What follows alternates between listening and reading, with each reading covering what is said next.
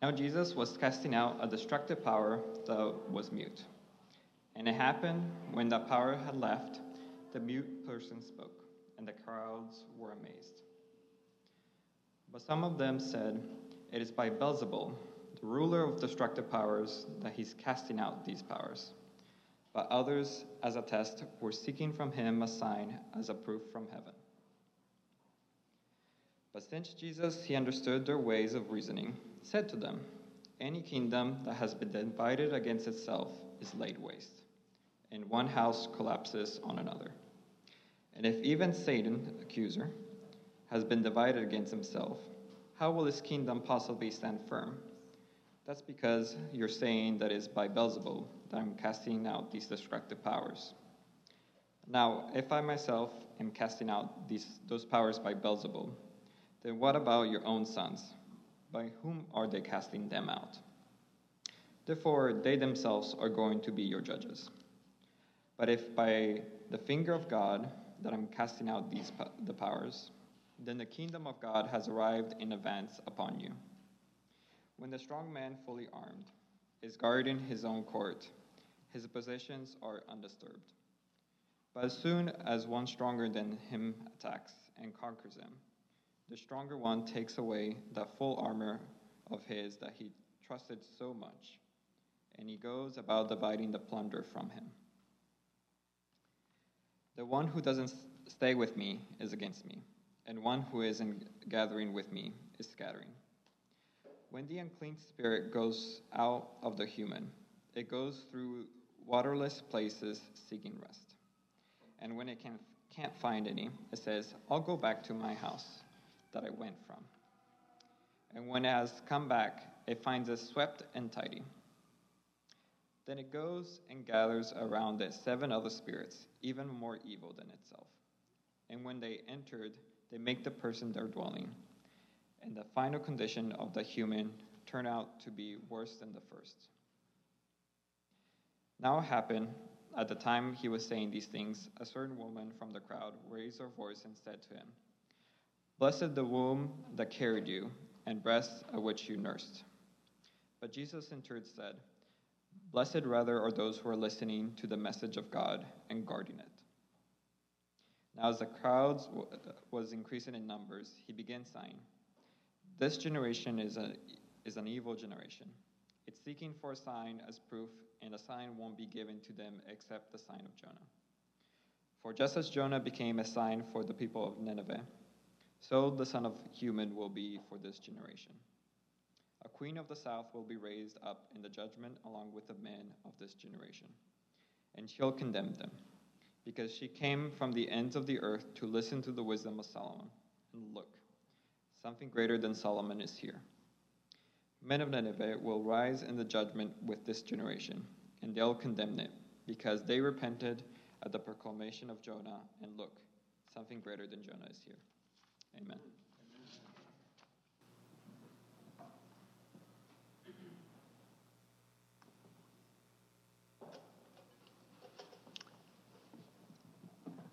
I want to join in just welcoming all of you, including, as we want to do, those who are online, and really thank the praise team for the wonderful way that they've led our service. I want to thank Alex, of course, for the beautiful reading that he's just done for us, and Denise and Christine for letting us into that life of the prayer group, and then Denise leading us in prayer. Remember that this is this coming weekend is the weekend of the men's retreat, and so I want to encourage any two that possibly can to participate in that.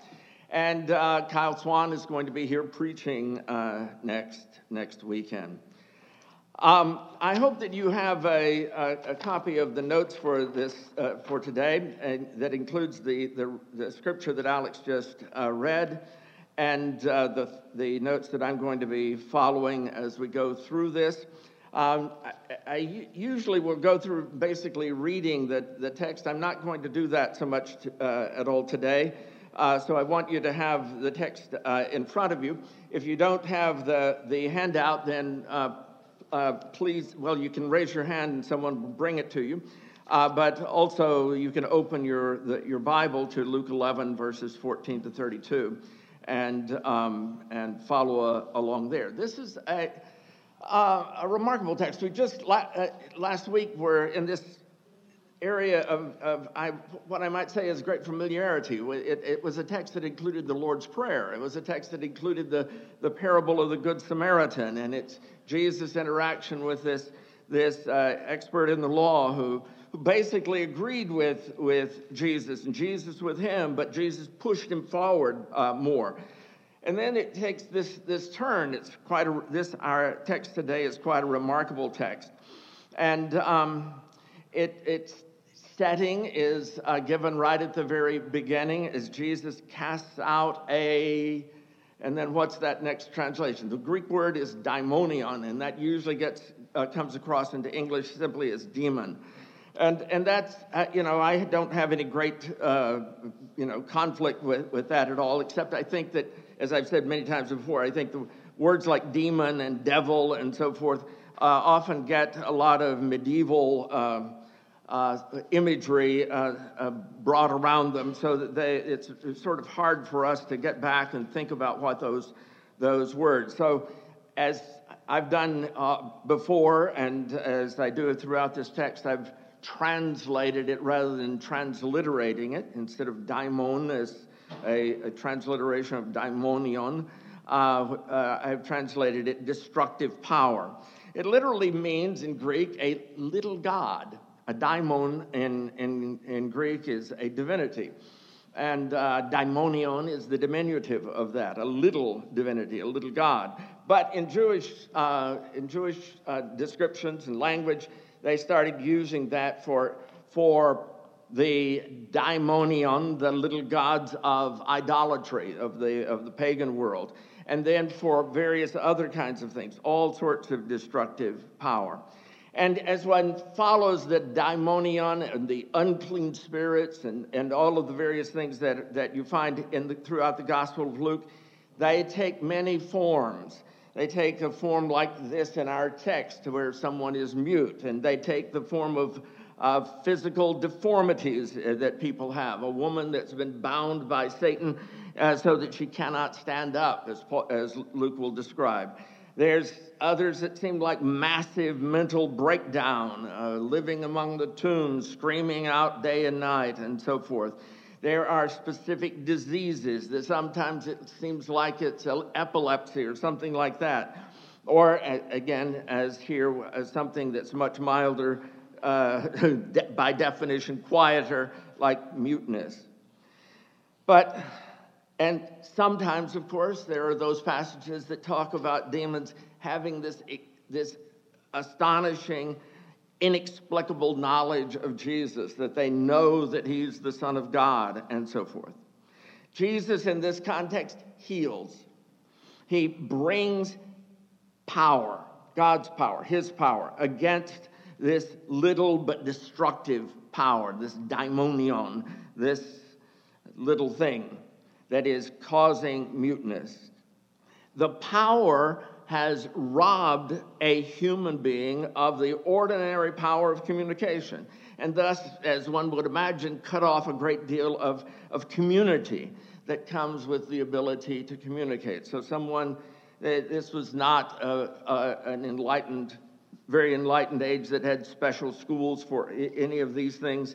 So a person more or less was ostracized, or very often ostracized, if anything like this occurred. Jesus heals this person, and suddenly the person speaks. And we have then the responses. And as it turns out, it's those responses that are Luke's primary concern in this. It unfolds those responses.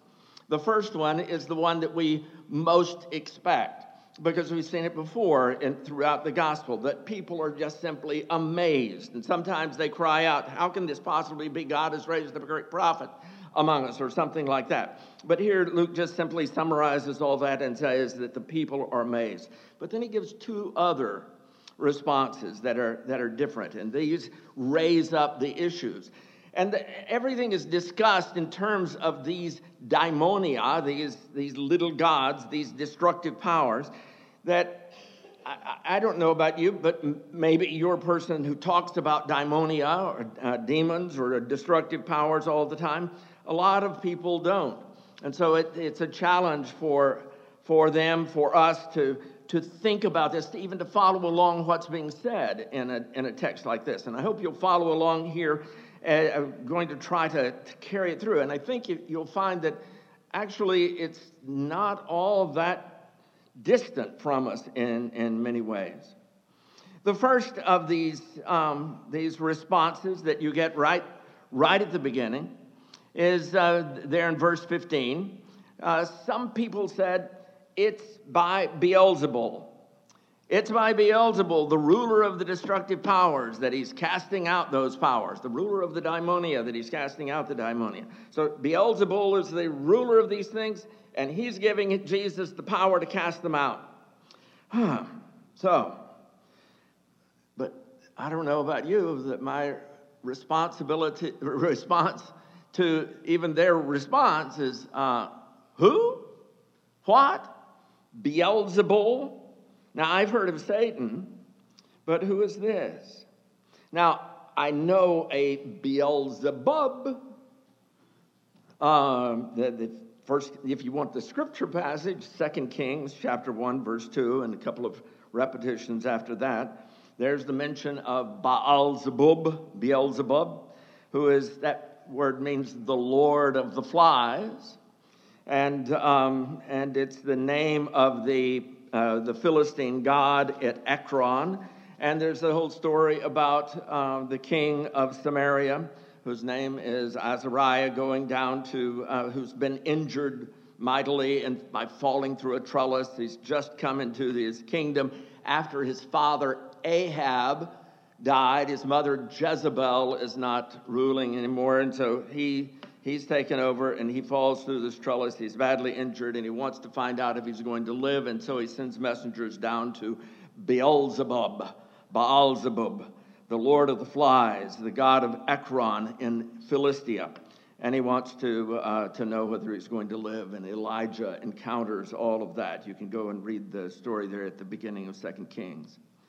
We know Beelzebub because that has become a term that we use in our language, most famously perhaps, or at least on a certain level most famously, in the novel by William Golding called The Lord of the Flies, about this group of British schoolboys who are on a deserted island and all that happens with them. I think maybe a little bit more recently we know it with, at least I know it more recently, through Bohemian Rhapsody, and hearing Bohemian Rhapsody in Wayne's World's car as they sing out, "Beelzebub has a devil set aside for me, for me." See, I can sing. So Beelzebub is known, and he becomes, in Christian literature, a leading fallen angel, and so forth. Now, this Beelzebul may be the original name of that god, and that Beelzebul is just kind of a slanderous remake of the name. The name Beelzebul means Lord of the Mansion, usually with the implication that it's the exalted mansion, the mansion of the skies, the mansion of heaven. And as one goes through this text and some other texts, Jesus plays on that idea of the Lord of the Mansion. In Matthew 10, verse 25, he says, "If they've called the master of the house," that would be a version of Lord of the Mansion, "Beelzebul," he's talking about himself, "they called me Beelzebul. How much more will they malign those of his household," namely his disciples. He's called the ruler of the daimonia, of these destructive powers that can destroy things in so many ways. So they're saying that what Jesus is doing is fundamentally all within the power of evil. They are not calling Jesus Beelzebul in this case, but they're called Beelzebul, and please forgive me if I misstate it and say Beelzebub sometimes. They're not calling Jesus Beelzebul, but they're saying that Beelzebul is using Jesus to advance his power and to convince people to follow a false prophet, namely Jesus, who's opposed to God's law and to the keeping of it rigorously and to God's people. Beelzebul allows some minor demons to be cast out in order to build up amazement at Jesus as a false prophet. That seems to be the way that their reasoning goes. Then there are the others that have made a sort of a false equivalence between the argument of those against Jesus and Jesus' own work and what he's doing. They're saying that if some can attribute the casting out of demons to Beelzebul, then in order to evaluate both sides, we need some sign, a sign that's clearly from heaven, something that's demonstrative proof of heaven, that Jesus and what Jesus is doing comes from God. We want to be fair and balanced. It's like the signs by Moses when he went down into Egypt and God gave him the signs and there. Note here that neither side, neither the crowds that celebrate and are amazed at Jesus, nor those that are accusing him, saying that he's doing it by Beelzebul, nor those that are wanting a sign from heaven, none of them denies the idea of casting out daimonia, these destructive powers, nor even the idea that Jesus is really doing it.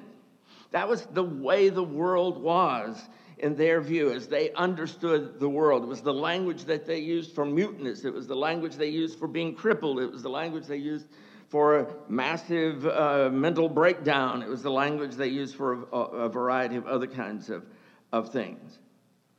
In religion, we all live in a world of what we like to call tolerance in our day. Jesus thinks that he's doing the work of God. His opponents do not. They think that their rigorous understanding of the law of Moses and the sharp boundaries for the people of God are right. Jesus talks about them in terms of ancient villains like Nineveh and Sodom, as we had not too long ago in our text. In matters of religion, we all know that no one's right or wrong, since it's all a matter of private opinion. But it's complicated. And Jesus standds in the middle of that complication. Just as we've seen Jesus in the text that we had last week that had the Good Samaritan in it and so forth, Jesus was interacting with a teacher that we might expect to be on the opposite side from him. But Jesus agrees with his point of view and helps him to see the more radical implications of his own beliefs. As Jesus responds to these objections or these questions about who he is and what he's doing, Jesus shifts the language. He, as Luke says, he knew how they were thinking. He knew their reasoning. He shifts it toward the term Satan and away from Beelzebul, though he uses it a time or two. He knows that all the destructive powers, all of our little gods, are part of the same realm.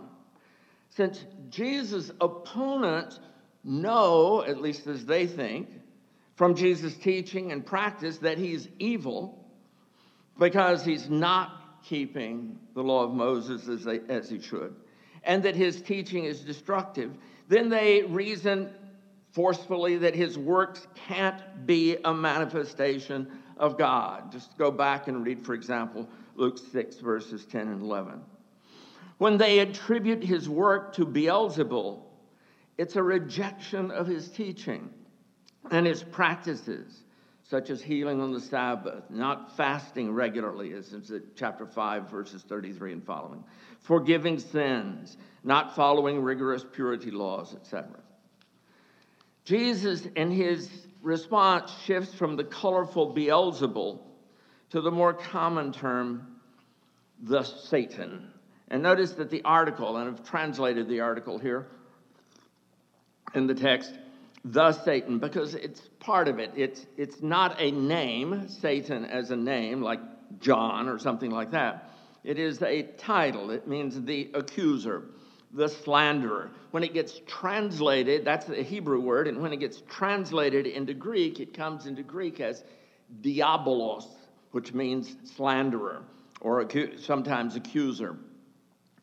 And then out of diabolos, because in these religious terms, people often didn't want to translate them, but rather to transliterate them, we get diabolical and things like that, and it ultimately ends up with devil in English as we have it. So devil, like demon, is sort of a transliteration rather than a translation of the word. So he turns it, though, toward the term that more would know more commonly, because this term, the Satan, is especially known from the first two chapters of Job and a few other passages in the biblical text. That this is not just a small conflict about this one person who was mute and now can speak, about this little sort of personal demon that he had. This is a conflict between two realms, the kingdom of God and God's realm and the realm of Satan. At Jesus' temptation in the wilderness, if you remember back to Luke chapter 4, verses 5 through 7, there is that as one of his temptations is given. You remember that the accuser, the diabolos, there, led Jesus high up and showed him all the kingdoms of the world in a moment of time, as Luke describes it. And he said to him, "I'll give you all the authority of these with their glory, because it's been handed over to me, and I give it to anyone I want." He's lying. "You then, if you worship before me, it'll all be yours." Satan has a clear understanding. It's not likely to be divided against himself. And that's Jesus' beginning sort of argument in all of this. He's not undermining his own work and his own purpose, his own realm of power and influence. We would never even think of him doing this, casting out demons, except that Jesus' opponents know doctrinally that Jesus, with his strange understanding of the law, cannot be from God, cannot be true, and therefore must be doing this by some other power. And therefore they attribute it. They think they have no other choice but to attribute it to the destructive power of Beelzebul. The issue comes up only because Jesus' teaching is a problem for them and makes them opposed to him. But as Jesus notes in verse 19, if you look there, even his opponents approve of casting out demons and have people that they approve who are regularly doing that very thing. They see clearly that this can only be the work of God. Their own people who want to drive out destructive powers always see it as God's work and not as their own. They never attribute their work to Beelzebub. So Jesus says, what about that? Jesus' teaching does not exclude these others, note. Jesus doesn't deny that they're doing anything about the demons. Anybody that wants to be casting out demons, if they can do it successfully, it's going to be by some power that's greater than themselves. And God may well use anyone that he wants to use in order to undermine the evil of the world. Even pagans, even worshipers of other gods, teachers with distorted or limited beliefs, since God values the areas of good that they share and that they can participate in. So this is more complicated, that there's a lot going on in this response. And then there's that second response there. The people that, they say, we've got two opinions. We need a sign that's going to prove it one way or the other, that they want a sign from heaven as proof. That Jesus says they don't really see what's going on. And again, you think about a classic example of God's using signs with Moses as he goes down to, in the Exodus, that great text that was the basis of so much reflection later on. Moses goes down and confronts Pharaoh, and he confronts those magicians in Egypt. And as the narrative in Exodus tells, those first signs that Moses is able to do, the magicians are able to do some sort of facsimile of them as well. But ultimately they, as the signs go on, they could make no convincing duplicate. They recognized that Moses' signs were far beyond them, even though these magicians represented all the occult powers of Egypt and Egypt's imperial gods. In Exodus 8:19, they told Pharaoh, this is the finger of God. And the smallest finger of the true God in this image is stronger than all the imperial gods, the little gods of Egypt, all their daimonia. Later, we're told in Exodus 31:18, that same image comes up, that the Ten Commandments were written on the tablets of stone by the finger of God. In Psalm 8:3, we're told that God's heavens are the work of your finger. The work of God's fingers in this idiom is not only a sign pointing to God, it is God's work itself, God's involvement in God's world. What Jesus is doing, as you read there, by the finger of God, is more than a sign. It is the reality of God's work. It's the beginning action embodying the kingdom of God. So that Jesus says in verse 20, but if it's by the finger of God that I'm casting out the powers, then the kingdom of God has arrived in advance upon you. It's already playing itself out right here in you and among you. Even before the ongoing work of Jesus is completed. So, two choices. Three choices. Just be amazed. Reject it. What a sign. Jesus goes on. Verse 21 and 22, he develops a short analogy here. He uses the image of the strong man, a strong man. And this idea that the power of evil, the power of Satan, the power of Beelzebul is very strong. He's very strong in the experience that of our lives. We certainly know that. In the course of our history, we can see evidently a symbol of his whole realm played out around us as Satan lives in so many manifestations among us. We see that power. We see him in full array, as Jesus describes him, every day in his own stronghold of human empire, structures of power and violence, our own alienation from each other, people doing wrong to each other, controlling each other, distorting their religion, distorting their politics, distorting all the structures and personal sins that we know.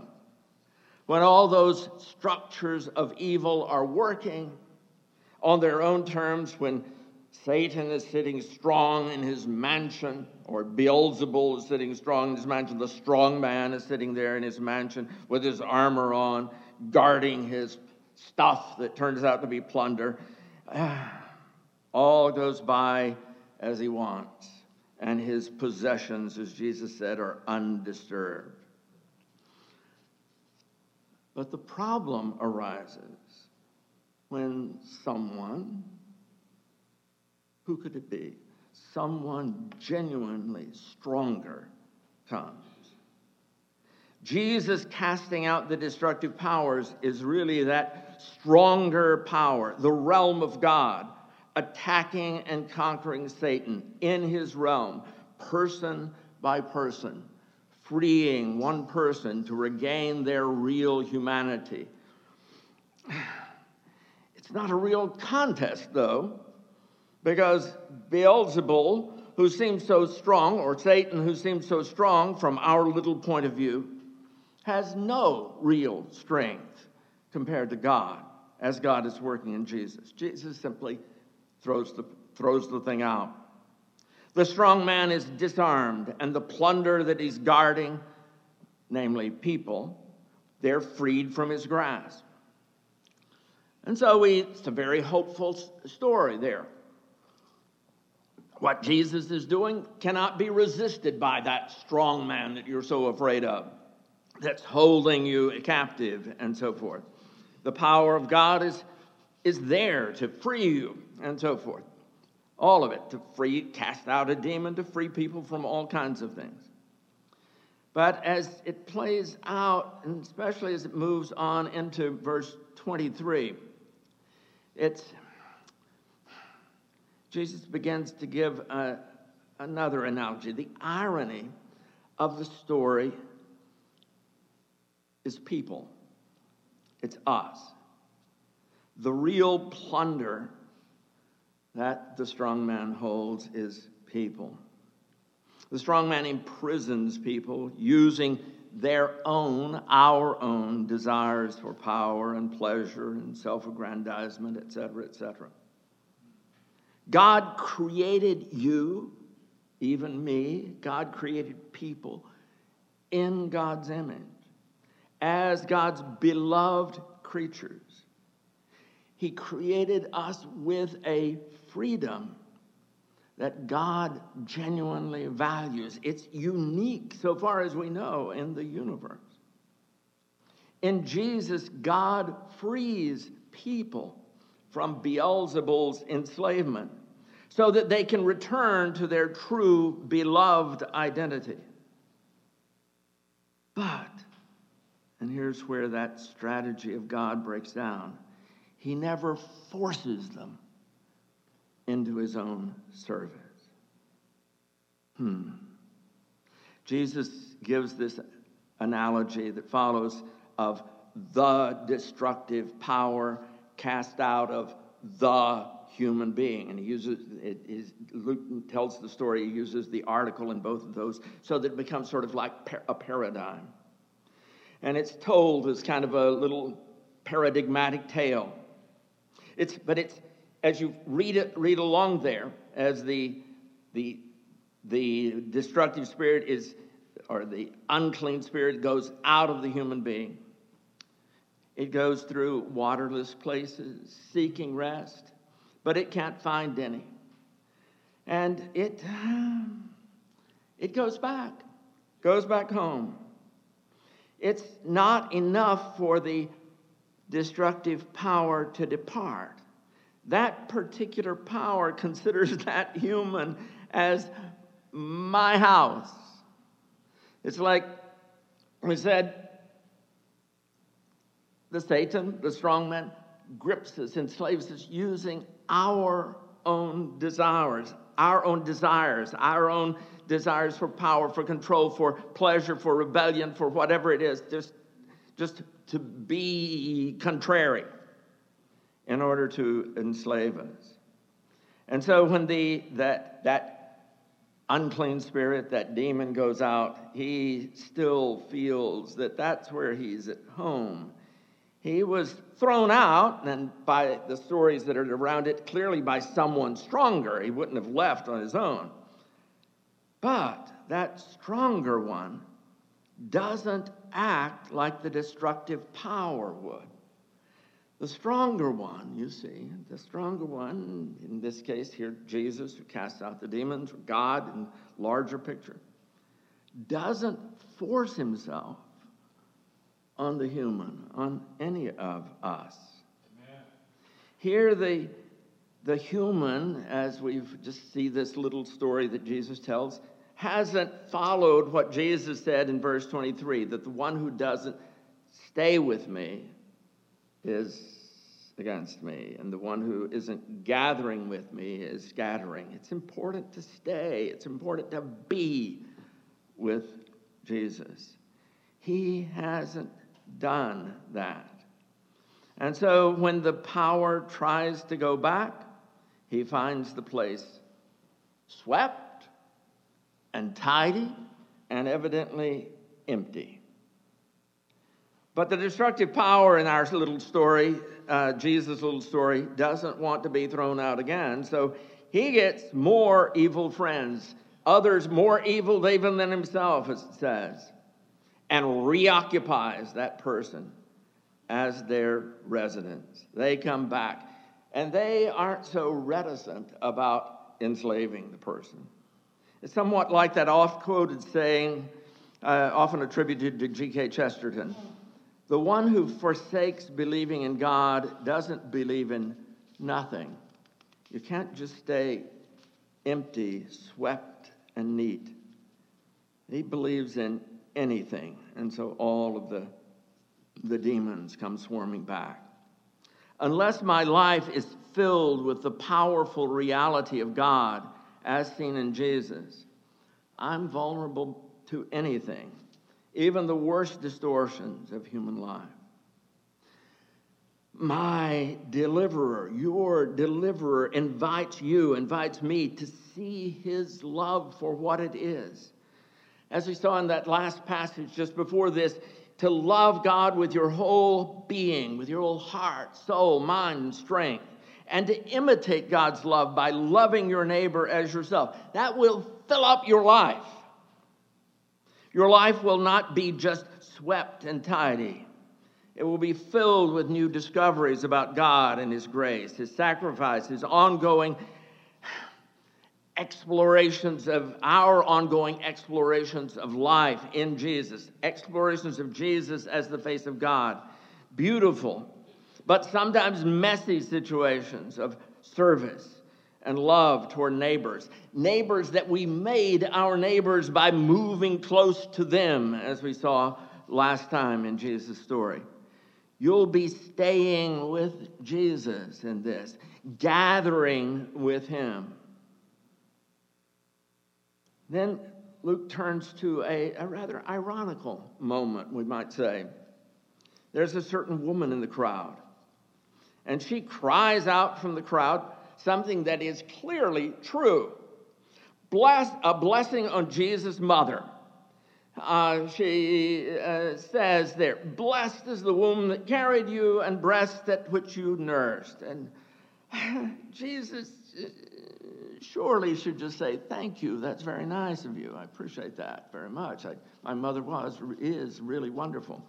But he doesn't. The blessing, as you just think about it, if you remember the language of the Gospel of Luke, it's in a sense fulfilling what Mary herself said back in chapter 1, verse 48, that from now on, all generations will call me blessed. And here's the woman that's calling her blessed. But Jesus shifts the blessing. It still certainly includes Mary, but it expands broadly to all people who, like Mary, hear God's word and keep it, guard it as a treasure, as a guide, as a commitment of life.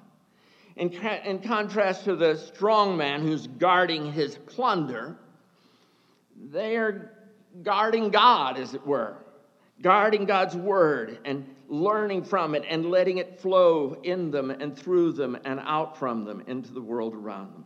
They listen to the Logos, the message, and it becomes the defining treasure of their lives. They guard it so that its grace and love may come to fill the largest hall in the house, so to speak, the smallest corner of their being, and so that they may have the profound motivation of that in shaping all that they become. But then in the last verses of our text, Jesus comes back to that desire for a sign, beginning in verse 29 and going through the end of our text. If you think back, the desire for a proof, of some sort of proof, a sign is proof. You go back to chapter 4, where we've already been earlier, when Satan invited Jesus to receive all the kingdoms of the world. It was the third of the tempters, the Satans, the accusers' tests for Jesus. That he tells Jesus, you really need to make sure that God is real. And the way he does it is, if you remember, he takes him up to the pinnacle of the temple and says, jump off. God will catch you, won't he? He says he will in the scriptures. Put him to the test. Make sure he's real. If you're going to go into this, you need to evaluate things clearly and make God prove himself. It marks what Jesus describes as the evil grip of that strong man, the evil generation, the generation that lives thinking that it has such tests for God. Now, I think so many of us in our generation, in our time, really resonate with the idea of the strong man. The strong man that you know he's there because he's holding you prisoners under his feet. There's no doubt about the power of evil in our world. And we resonate with that idea of the strong man. Just look at the world's tendency toward authoritarianism in so many forms, in politics and many other ways. We don't imagine God, a glorious God, a powerful God, as a wimpy God who's going to wash our feet. That's the reason Peter didn't want him to do it. Not because he didn't believe in Jesus, but because he did believe in Jesus. He thought Jesus was too good for that. We don't want somebody who's going to get himself killed for us. We want somebody who's powerful, who's going to drive out the evil and take over and force everything to be good. We're willing to die for a God or a nation, but not vice versa. If God is not going to force us, not going to make us over, then we're going to treat God as an employee, so to speak, as our assistant. God's message and God's work must submit to our test. We test God and decide if God's worthy of our approval. Make him prove himself. How can anyone in this age of science believe anything that you can't prove? If we can't evaluate and judge the proof for it, it's just foolish to believe it. We're in charge. We're responsible. We've got to make the decision. If he doesn't prove himself, we'll go with our own gods. We know how they work. They're more attuned to our desires. But God is not our hired employee. We don't get to put God to the test and evaluate him and decide whether he's God or not.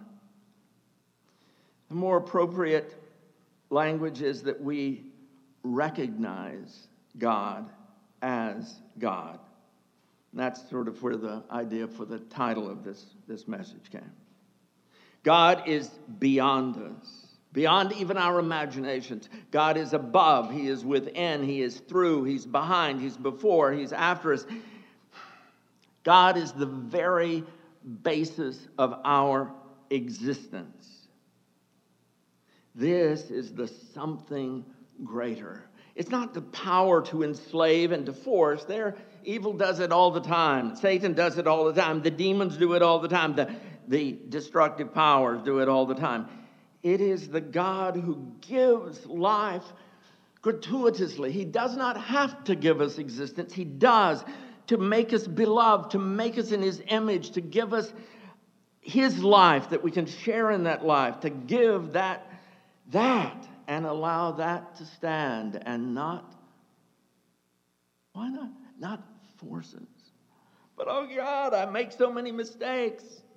Force me. No. If I force you, you won't be human anymore. You won't have that fundamental freedom anymore. I'm going to woo you. I'm going to lead you. But I'm never going to force you. And so when we see Jesus, we look into that face. We see God and recognize God as God. This is that something greater that Jesus talks about in those last verses.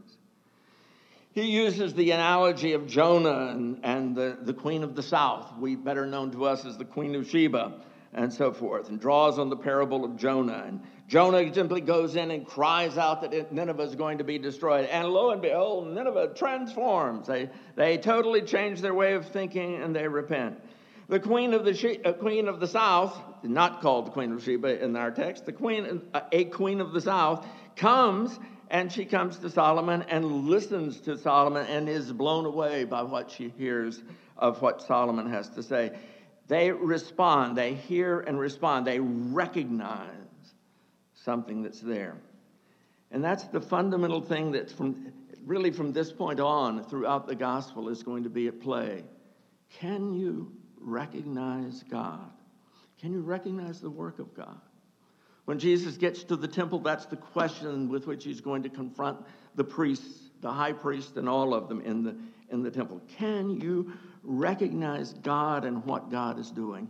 And it's a question that echoes down through the ages, right down to this moment. Can you recognize God in Jesus? That's something greater. That's something stronger. That's something that is life-giving. That's something that is eternal, beyond all our little gods, all our own daimonia, as familiar as they are. Can I learn by his word that we've been studying, by his message that is embedded in all of that? Can I act? As Jesus taught that expert in the law in our last text to do, can I learn to act in such a way as to embody that self-giving love toward others? And the answer is, yes, you can. I can. We can. He gives us freedom, and we can join with him. We can recognize him. We can't control him. We can't make him do what we want him to do, but we can recognize God and recognize his love and respond to that love and live out that love and embody that love. That's what this is about. Slavery or freedom. And freedom in this context is a challenge. It's not more difficult. The slavery destroys our lives and messes them up on all sorts of levels. But the freedom is difficult for us to get our minds around and difficult to live out, to embody the love of God toward all who are around us. Yes. The answer is yes. You can do it. I can do it. We can do it. Amen. Let's bow together in prayer. Heavenly Father,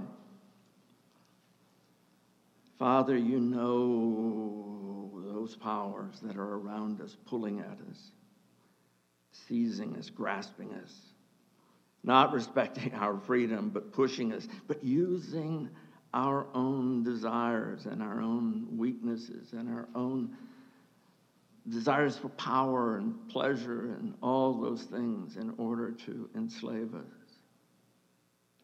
We hear your word of forgiveness and freedom, your word of release. We see what you've done in Jesus. Help us, Heavenly Father, to not stay empty as you help us, but to be filled with you, to be filled with you by loving you with all our heart, soul, mind, and strength, to be filled with an everlasting, for our lives, everlasting mission to others, to love our neighbor as ourselves. Help us, Heavenly Father, that we may know the joy of that freedom, the delight, the beauty of it, and that we may live in it through our whole lives, sharing in your life. In the name of Jesus, we pray. Amen. Amen.